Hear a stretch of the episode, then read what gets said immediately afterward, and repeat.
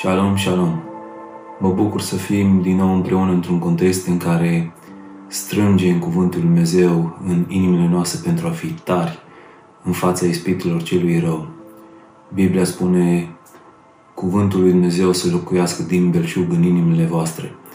De asta este atât de important să cultivăm acest spirit al studierii Scripturii în fiecare zi. Suntem într-un studiu în Maleahi, suntem în capitolul 3 și astăzi începem o secțiune nouă în care Maleahi ne vorbește despre bani și felul în care trebuie să ne raportăm la Dumnezeu prin finanțele noastre. De la versetul 6, Cuvântul Dumnezeu spune că eu sunt Domnul, eu nu mă schimb, de aceea voi, copiii ai lui Iacov, n-ați fost nimiciți. Din vremea părinților voștri voi v-ați abătut de la poruncile mele și nu le-ați păzit. Întoarceți-vă la mine și mă voi întoarce și eu la voi, zice Domnul știrilor. Dar voi întrebați, în ce trebuie să ne întoarcem? Se cade să înșele un om pe Dumnezeu cum mă înșelați voi? Dar voi întrebați, cu ce te-am înșelat? Cu zeciuiele și darurile de mâncare. Sunteți blestemați? Câte vreme căutați să mă înșelați tot poporul în întregime. Aduceți însă la casa visteriei toate zeciuiele ca să fie hrană în casa mea. Puneți-mă astfel la încercare, zice Domnul știrilor și vă voi și veți vedea dacă nu vă voi deschide zăgazele celor și dacă nu voi turna peste voi belșug de binecuvântare. Și voi mustra pentru voi pe cel ce mănâncă și nu va nimici roadele pământului și vița nu va fi neroditoare în câmpiile voastre, zice Domnul știrilor. Toate neamurile vor, vă vor ferici atunci că veți fi o țară plăcută zice Domnul știrilor.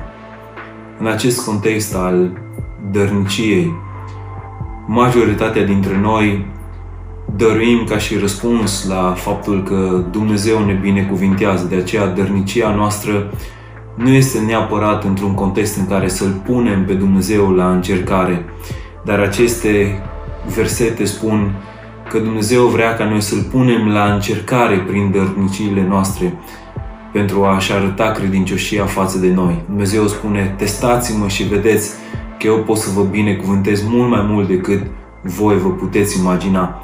Și în versetul 6, Domnul vine și spune că eu sunt Domnul, eu nu mă schimb.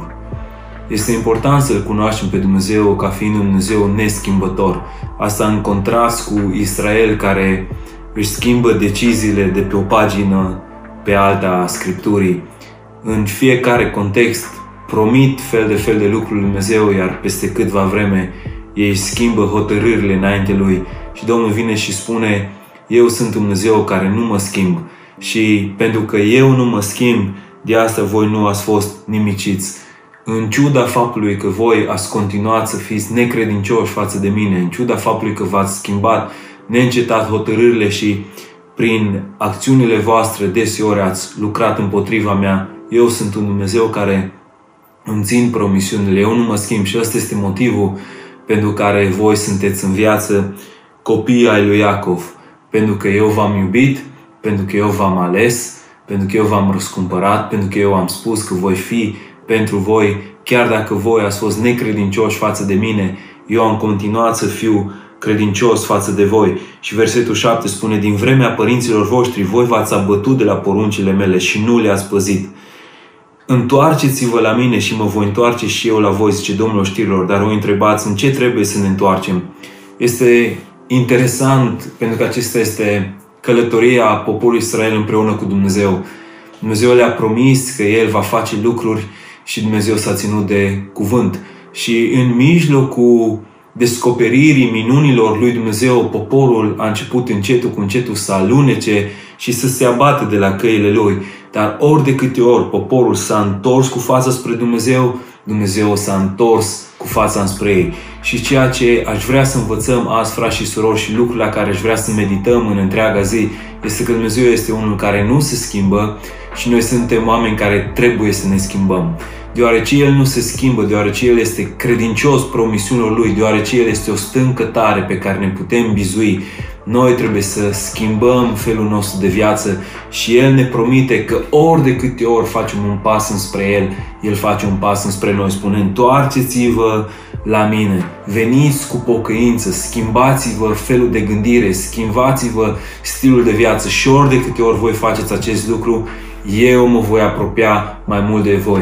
Dacă vrei să știi cum poți să te apropii mai mult de Dumnezeu, întoarce-te cu fața înspre El, schimbă ceea ce trebuie schimbat, schimbă felul tău de viață, schimbă felul tău de gândire, schimbă felul în care te raportezi, te relaționezi la cei din jurul tău, ori de câte ori te aliniezi la ceea ce Cuvântul Dumnezeu spune, la ceea ce El ți-a descoperit, ori de câte ori umbli într-un act al ascultării, Dumnezeu se apropie și mai tare de tine.